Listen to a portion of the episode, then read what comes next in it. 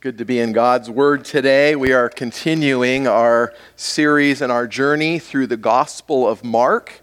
Uh, we're calling this uh, whole series Servant and Savior as we look at uh, Jesus modeling for us the kind of life that we might pursue.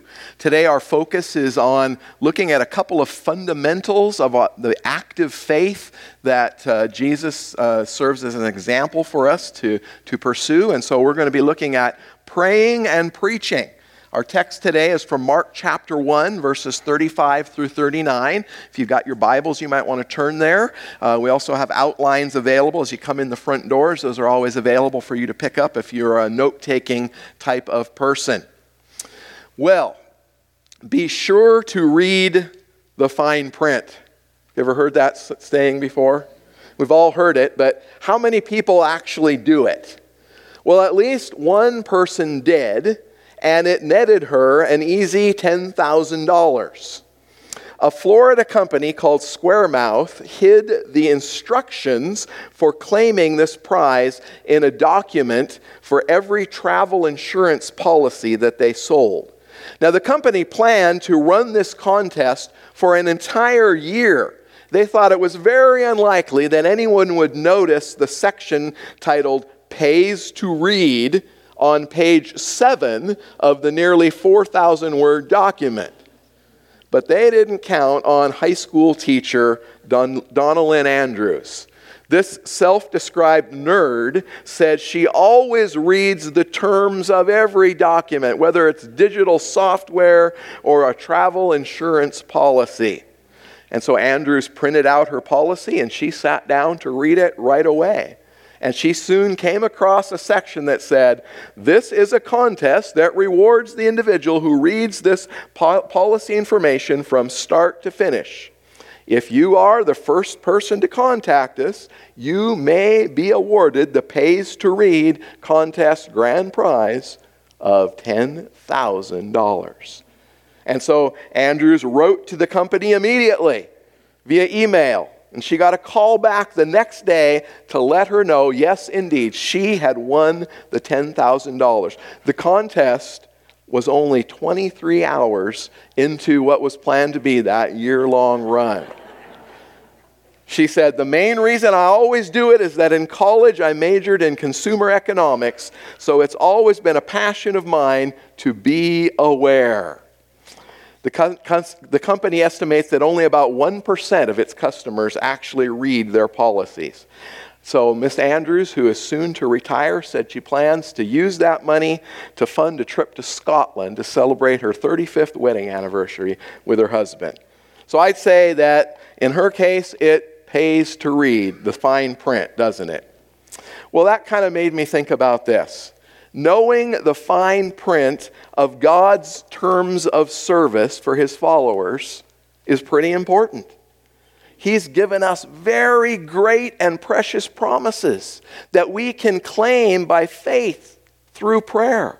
And so today we're going to be talking about some fundamental, if you will, terms of service in the Christian life today. And so here's our summary statement that we want to just kind of focus on, and it is this prioritize a place for prayer and then preach in all places. We, as I said, are making our way through the Gospel of Mark. And uh, right now, I'm going to invite you, if you will, to stand with me as we read this passage together, the Word of God together. Let's stand and read Mark 1, verses 35 through 39. And rising very early in the morning, while it was still dark, Jesus departed and went out to a desolate place. And there he prayed. And Simon and those who were with him searched for Jesus, and they found him and said to him, Everyone is looking for you. And Jesus said to them, Let us go on to the next towns that I may preach there also, for that is why I came out. And he went throughout all Galilee, preaching in their synagogues and casting out demons. Amen. The Word of God. Please be seated. So, as we think about these terms of service, these fundamentals of our faith that are demonstrated in the life of Jesus that you and I can apply to our lives. We're going to look at three of these this morning. And the first one is this start with prayer. Start with prayer. Now, we learned last week, in, in, last week's text, that Jesus had had a very busy Saturday. If you remember, he had cast out an unclean spirit during the, uh, the Sabbath worship service in the morning. And then in the afternoon, he'd headed over to Peter's house for lunch and ended up healing Peter's mother in law which caused then that evening the whole city to arrive and gather at the front door of Peter's house as Jesus healed many who were sick and cast out many demons. And so I was thinking, I imagine after a long day of continuously interacting with people, Jesus must have been exhausted, just physically exhausted. And it would have made perfect sense for him to say, I'm going to sleep in tomorrow morning. And yet, that is not what happened. According to verse 35, what does it say? And rising very early in the morning, while it was still dark, Jesus departed and went out into a desolate place, and there he prayed. You know, in the Gospels, if we were to go through all four Gospels and count it up, we would see Jesus praying 25 different times. Those prayers happen in various locations. Sometimes they're with people present. Sometimes Jesus is praying out loud in front of a crowd. But most often, he is by himself, alone with the Father. And so I want to think through this idea of starting with prayer. And I, in the text here, I, I, found three things that stand out to me from Jesus' prayer life that I think that we can use in our own practice of prayer. And so let's take a look at those for just a moment. And the first thing that we want to see is that prayer is planned. Prayer is planned. That phrase, very early, that Mark uses. From the phrase, we can tell that the time of day that Jesus went out to pray was what they would call the fourth watch of the night. That means it was between 3 a.m. and 6 a.m. There's precedent for early morning prayers in many passages of Scripture. Here's just a few Psalm 5:3. Oh Lord, in the morning you hear my voice. In the 119th Psalm, in verse 147, I rise before dawn and cry out for help. I hope in your words, Lord. And then from Isaiah chapter 50 Morning by morning he awakens. He awakens my ear to hear as those who are taught. You see, when we pray early, we get our marching orders for the day. Now, I don't know your schedule or your uh, responsibilities early in the morning. We all have different things going on, and this is not a, a legalistic you know, rule to put down that you must get up every morning at 3 a.m. and pray. Pray. Don't hear that from me. But I want us to be encouraged to think about how can we rearrange our schedule to make prayer a planned part of our day. And the one thing that we see is that Jesus planned for times of prayer. And so, how about you? Secondly, I want us to see that prayer is private. Notice that Jesus found a private place to pray. The word desolate is the same word used for the wilderness, it means a lonely and deserted place. In Luke chapter 5, it says that Jesus would withdraw to desolate places and pray. That was a practice of his. And so let me ask you this Do you have a private place to pray? You know, Jesus himself encourages us to find one. You might remember in Matthew 6 where it says, But when you pray, these are the words of Jesus, when you pray, go into your room and shut the door and pray to your Father who is in secret, and your Father who sees in secret will reward you.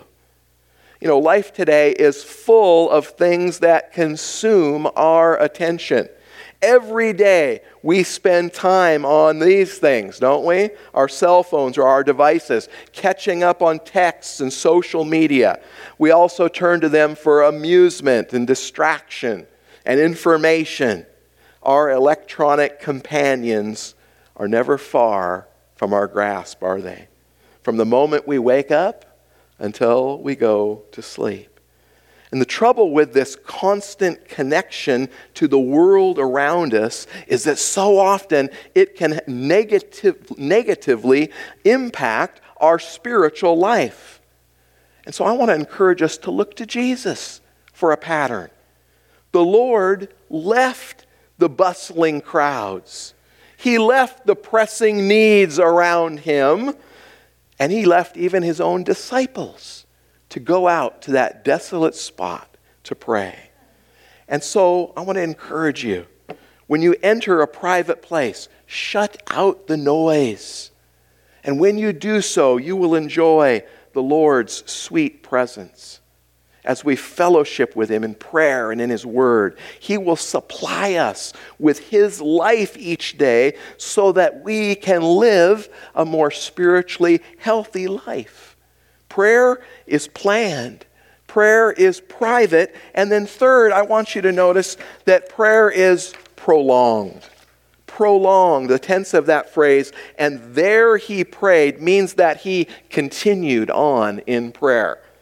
Jesus didn't just offer up a quick one liner to God God bless me today. In Jesus' name I pray, amen. In my name I pray, amen. You think Jesus did that? No prolonged times of prayer. In Luke chapter 6, it tells us that at times Jesus would pray all night long.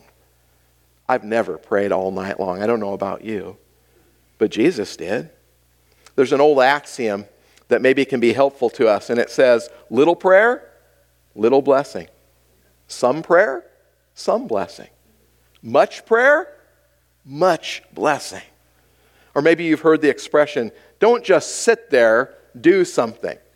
Now, some of us probably need to hear that because we're just sitting around. Maybe we're sitting around scrolling through on these things. But most of us really need to hear a twist on that phrase, and it would be don't just do something, sit there. So many of us are so busy, busy, busy, busy that sometimes we need to just sit for a prolonged period of time and just listen for the voice of God in our life. You know, I love our First Friday prayer times here at the church building. We started this a couple of years ago. Every First Friday, some of us just gather here, just up in the front corner of the auditorium, and we get it in a circle, and we just spend some time praying. We sit and we listen to others. Sometimes we don't say anything at all, we just have a time of silent prayer and then we pray to the Lord. I want to invite you to join us next month. We just had it this past Friday, and it's a rich time of fellowship. I hope you'll consider joining us on the first Friday prayers. You know, since the Lord Jesus Christ needed to pray, how much more must we need to pray? In chapter 5 of John, Jesus declares his dependence on the Father. He says, Truly, truly, I say to you, the Son of Man can do nothing of his own accord. Here's a, a truth that I heard years ago that, that's helped me through the years. And, and somebody wrote this Prayer is not about getting my will done in heaven, but about getting God's will done here on earth. The famous evangelist Dwight Moody once said, We ought to see the face of God every morning before we see the face of man. Maybe if he were alive today, he might have added, We might ought to see the face of God every morning before we see the Facebook. So here's a challenge. Before checking your Facebook feed, before turning on the TV or the radio, opening the paper, whatever it is that you do, how about putting your face in God's book? How about putting your face towards the face of God and spending some time in prolonged prayer. I read this story about very early African converts to Christianity who were very earnest and regular in their private devotions. And each one reportedly had a, a, separate spot out in the, in the thicket, in the woods, where they would go to pour out their hearts to God. And over time, the paths to these places became well worn. And as a result, if one of these believers then began to neglect their time of prayer, it soon became apparent to the others in the village. And they would kindly remind that negligent one, Brother, the grass is growing on your path. The grass is growing on your path. Is grass growing on your path? Start your day with prayer. Take it to the Lord. Prolong that time. And now let's then consider a second fundamental of faith, if we will, a, a term of service after starting our day with prayer that Jesus demonstrates for us, and that would be that we should stamp our life with faithfulness. Stamp it with faithfulness. When we stamp something, that means there's some ownership there. On the front of my Bible, it's stamped with my name. I know this belongs to me. Is faithfulness stamped into your life? Peter and his friends realize that Jesus has become a sensation there in Capernaum. And so they kind of panic when they find out that early morning that he had left the house. And so look at verse 36. And Simon and those who were with him searched for Jesus. They went and searched for him. And that word search is the idea of pursuing earnestly as when hunting. It's a hunting word. They went out hunting for Jesus. Where is he? In Luke chapter 4, it says, uh, this same account, it says that they sought him and they would have kept him from leaving them. That means the idea is that they think Jesus is making a mistake. And it's their job to bring him back to all the people who find him so popular. Jesus, what are you doing? It's like they were maybe like snapping selfies with Jesus. And they wanted to show him off some more. We see this in verse 37. It says, They found him and said to him, Everyone is looking for you. As if that is a good thing. They're excited and maybe even annoyed a bit that Jesus had snuck out the back door and disappeared. They can't understand why Jesus would be hiding out when everybody was there seeking his, him to help them out. And it occurs to me that we live in a culture kind of like that, don't we? A culture that values popularity above character, celebrity over substance. We admire the popular people simply because they're popular. We celebrate the famous just because they're famous.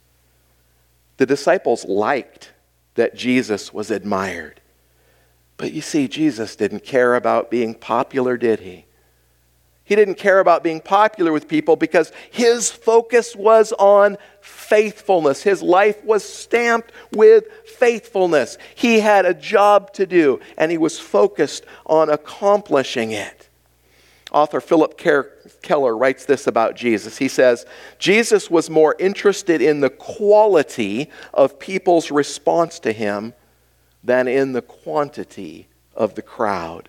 I love that statement. More interested in the quality of the people's response than in the quantity of the crowd. You know, in our culture, we count everything, and numbers mean something. Even us preachers do that. When I get together with other preachers, you know what we talk about? How big is your church? How many people are coming on Sunday morning? What's your count? We count because we're interested in quantity, as if that reflects something important. When what's really important is the quality of the response of the people that are coming to Jesus. And so, what about you? Are you trying to fit in with people or are you being faithful? Would you rather be popular or would you per- rather persevere in your faith? Will we stay committed or will we compromise when our culture comes at us? Will we bail or will we believe? Start your day with prayer. Stamp your life with faithfulness. And then a, a third fundamental of the faith, a, a third term of service, if you will, in the fine print that is demonstrated in the life of Jesus that we can apply to our own life is this strategize ways to reach out. We said we are going to talk today about prayer and about preaching. about proclaiming. And so that's this is the proclaiming part. Strategizing ways to reach out. I love how Jesus says and does things that times that kind of just totally stop the disciples in their track. Now they're expecting Jesus when they find him to come back to Capernaum. Capernaum is the largest city in the area. Jesus' popularity is growing exponentially, and there are many who want to see him. Jesus is a budding rock star at this time, if you will. But check out verse 38. And Jesus said to them, What do they say? Everybody's looking for you, Jesus. And Jesus says to them, Let us go on to the next towns, so that I may preach there also for that is why I came out. Now, you know, some of these towns were quite tiny, and they didn't have nearly the same importance as Capernaum. And yet, to Jesus, they were very important. That's because Jesus cares for every community, because he loves every life. Wherever you live is Jesus' favorite place, because he loves you. Capernaum has heard. And now Jesus is ready to take the gospel to other places. Jesus strategically moves to other towns and cities, and he wants us to do the same. One author puts it this way he writes, No one has the right to hear the gospel twice, while there remains someone who has not heard it yet once. I love that Jesus says to the disciples, Let us go isn't it, isn't it cool that you and I are invited to join Jesus on his mission? He does the work, but he does the work through us. Our mission is to preach in all places and to reach all peoples. We are to prioritize a place to pray and then to preach in all those places. To Jesus, this is not optional. His purpose in coming was to take the good news everywhere. For that is why I came out, he says. In Luke chapter 4, the, the partner uh, of this passage, Luke captures it with even stronger words. He says, uh, he, he quotes Jesus as saying, I must preach the good news of the kingdom of God to the other towns as well, for I was sent for this purpose. I must preach, for I was sent. Folks, that's what we're called to do to share the good news, to proclaim, to preach. That's why we partner with missionaries and ministries strategically positioned all around the globe. It's been a while since we've mentioned this, but that's what those flags in the back of the auditorium represent here. Each one of those countries and nations and places, they re- those are places that we invest strategically located so that the Word of God can go out. This morning, uh, Steve and Becker, Becky Overland are with us. Raise your hands, guys. There they are. They're here visiting. Uh, they are our, our missionaries, and they are missionaries to other missionaries. Steve and Becky's job is to invest in missionaries and their families so that they can be healthy and cared for, so that when they go out on the field or when they come back, they are refreshed and ready to continue representing Jesus around the world. And that's what we do. We are to prioritize a place for prayer and to preach in all places. And so we partner with others. It's part of the mission that Christ has given to his church. You know, in Matthew 28, one of those last things that Jesus says, Go therefore and what? Make disciples of all nations. We call that the Great commission. But think about this it's the great co mission because we are called to make disciples in partnership with Jesus. It's not just a task that we're to accomplish, but we're to join him in that work, in that mission. That's why Jesus calls us to prioritize a place for prayer and then to preach in all places. Wherever Jesus went, he was committed to preach the gospel. While he performed many miracles, according to verse 39 of our text this morning, the main reason he came was to get the message of the good news out. And he went throughout all Galilee, preaching in their synagogues and casting out demons. And so, as Jesus launches out from Capernaum that day, it's likely that this preaching tour that he went on out into all of Galilee lasted weeks or perhaps even months. As he traveled about from town to village to place to speak the good news. The message is more important than the miracles. You know, some of those in the first century were shallow and self centered and they were focused on the sensational, and they were interested only in what Jesus could do for them. Does that sound like any other culture that you might be aware of? The message of the good news matters more than anything else. Paul reminds us in Romans chapter 1 For I am not ashamed of the gospel for it is the power of God for salvation to everyone who believes, to the Jew first, and also to the Greek. I read an article about how the Church of England, you think about England, all of the tabernacles and the churches all over that beautiful land, that the Church of England is considering closing all of their churches and only opening them on Easter and Christmas because they have lost so many members. Most of those churches sit empty on Sunday mornings. At most, they have two or three people that might gather. They don't have enough pastors to fill the pulpits, and people aren't coming. The church buildings are quickly becoming museums because, why? They stopped preaching the message of the gospel many, many years ago. One bishop, referring to, to a major report about the future of these 16,000 Anglican churches, places of worship, suggests that the buildings must be preserved because they are, quote, an unparalleled part of our country's heritage. Well, that sounds really nice, doesn't it? But, folks, if buildings are supposedly most valuable because they remind us of the past, then that's not going to last, is it? You see, the Christian faith has to be a living faith in which it is understood that nothing less than life and death for eternity are at stake. Do we believe that? A community heritage may explain why buildings are preserved, but a commitment solely to heritage will never keep the church alive. Museums are about heritage, but churches must be about living faith and living witness to the gospel of Jesus Christ. My prayer is that this place will never become just that a place. The church is a gathering of God's people, called for a mission and a purpose.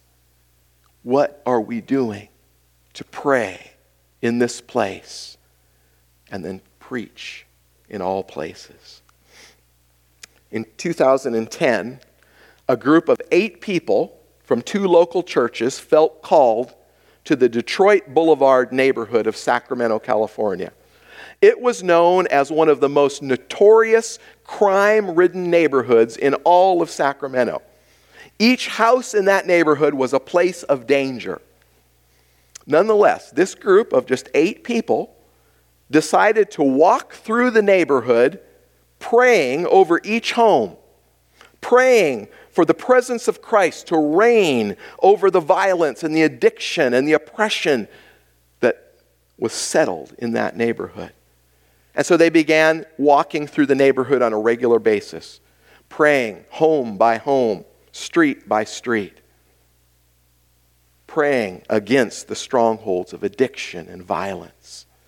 One of these eight people, a former Sacramento police officer, a former gang detective, reported that each time we prayed over the houses, we felt the weight of oppression becoming lighter.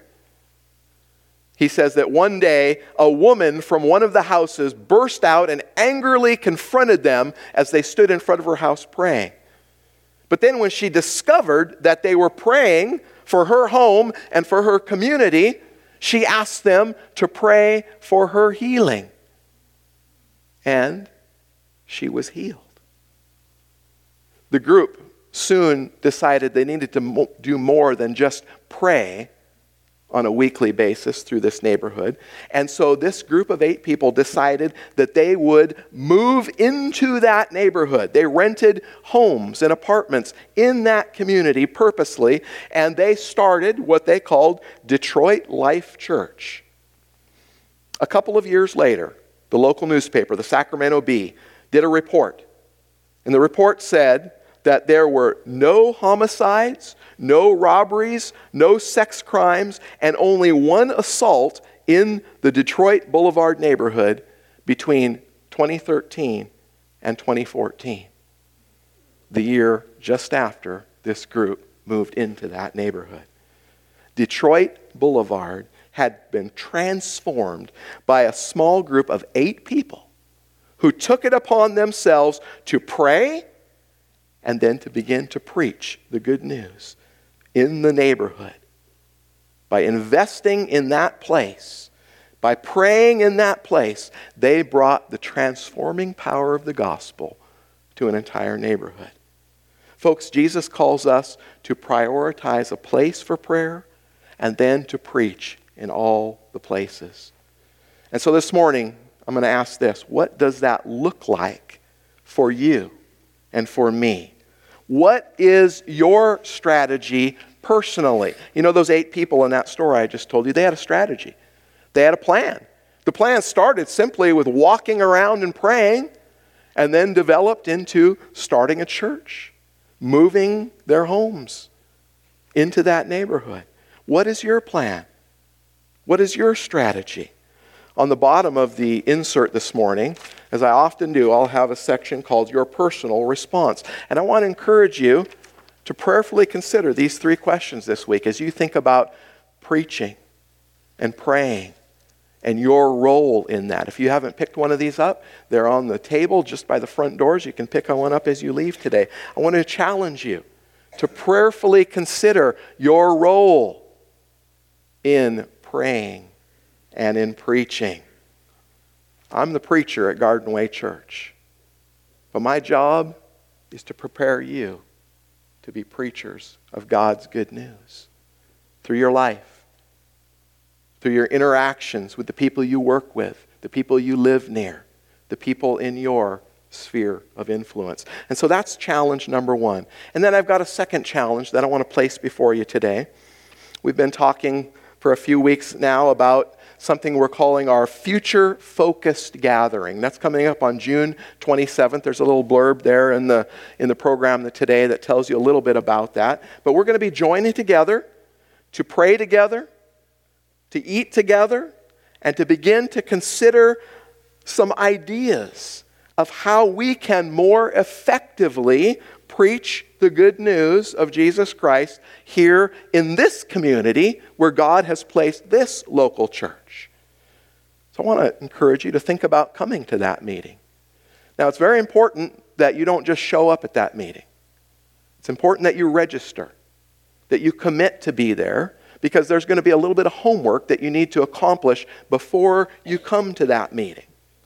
So please think about registering. If you'd like to attend, you just fill out one of our connection cards. Those are right by the front glass doors. There's a box there, the, the uh, connection card box. Just write on here, prayer, uh, f- future focused meeting. Put your name on there, how many people are coming so that we know, so we can have lunch for you, so we can send you the homework. Make sure you include your email address or a number where we can text you so that I can send you the homework. All right? Then, one more thing, one more challenge. I was just struck by this idea of Jesus praying early in the morning. And so, here's a challenge for you I'm looking for a small group of people that would be willing to meet with me one day a week, early in the morning. Again, I don't know what your schedules look like. Some of you it won't work. That's okay. But I'm looking for a group of folks that will meet one day a week, early in the morning to start our day with prayer and specifically pray for this congregation. So if that's something that sounds appealing to you, that God is speaking to you about, then again, on the connection card, just write early morning prayer. Give me a contact number. And if you would, just write the best day and time for you to meet. And as we know, those things are hard to organize. And so when we start doing it, it might not be the best time for you. You might not be able to come. So maybe we'll start another group and another. I don't know. But it's going to start with one group. And so if you want to step up to that challenge, you write your name, early morning prayer, and a contact number, and I'll be in touch with you. And We'll see if we can get something rolling. So those are my challenges for today. We're not here just to hear the good news but we're here to do something about it. So, what will you do? I've given you a number of options. Pick one or two. Get going as you start your day with prayer, a prolonged period of prayer, as you think about preaching in all places. Let's pray together. Father God, we are so grateful. Grateful that you have called us and invited us into your mission to save this world. Father, we are easily sidetracked by so many things of this life Father, may we think soberly and clearly as we as we make plans for the future, Lord, that include you and put you at the forefront of our purposes, of our choices, of our activities. God, may we think clearly as we prepare to walk with you on this great commission you've invited us to. And it is in the name of Jesus that we pray. Amen. Amen. Well, we're going to enter into our time of communion together today. In 1 Corinthians chapter 11 and verse 26, Paul is giving some instructions about the Lord's Supper in that lengthy passage. But uh, one little verse there it says, Whenever you eat this bread and drink this cup, you proclaim the Lord's death until he comes. I was struck by that word, proclaim. We've been talking about preaching in all places, proclaiming. It's another word for preach. Whenever we eat this bread and drink this cup, we are proclaiming. You know, the early Christians gathered to break bread. They would also be singing and there would be preaching, but the communion time, the Lord's Supper, was at the heart of those gatherings. They were remembering Jesus as they broke the bread and drank from the cup, even though he was physically removed from them. Paul gives us added insight about what happens at the communion time. He says, You proclaim the Lord's death until he comes. How does that happen? What and how am I proclaiming when I take the Lord's Supper? To whom am I proclaiming? Well, just a little bit earlier in chapter 10, Paul talked about two tables. He said there was the table of the Lord and the table of demons. The table of demons had to do with, uh, for those people in the first century, eating food that was sacrificed to idols, which was a common social practice at that time. Paul called that the table of demons. And it occurs to me that today, as we live our lives, we might be tempted to let something besides the Lord feed our hearts. And if we yield to that temptation, then we wander from God and in a way, we begin to eat at the table of demons. But when we gather to take the Lord's Supper, we are telling the spiritual world that Jesus is the source of our lives. In a way, we are proclaiming to the devil that he has been defeated and that his curse of sin over us has been broken he no longer has a say in our life because we belong to Jesus Christ. And so this morning, as you eat the bread and as you drink the cup, you are making a proclamation, an announcement. The forces of evil don't want to be reminded of that truth. But at the Lord's table, we celebrate with heaven the victory of the cross. So today, may we be nourished at these tables as we celebrate our Lord and Savior. Let's pray together.